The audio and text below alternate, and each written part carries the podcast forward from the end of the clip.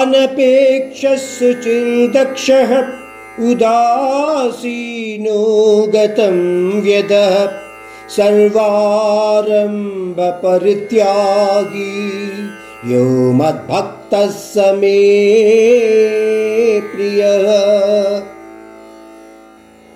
यो न हृष्यति न द्वेष्टि न शोचति न काङ्क्षति शुभाशुभ परित्यागी भक्तिमान् यः स मे प्रियः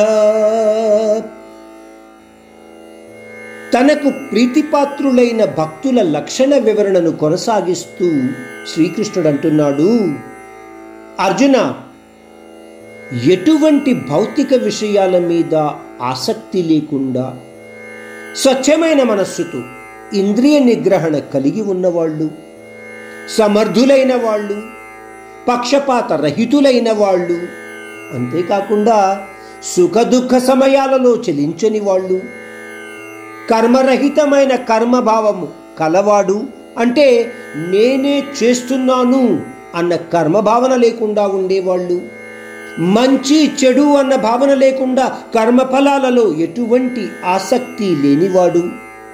అంతేకాకుండా అర్జున నా నిజమైన భక్తి సేవలో ఉన్నవాళ్ళు వీళ్ళందరూ కూడా నాకు ముఖ్యమైన భక్తులే.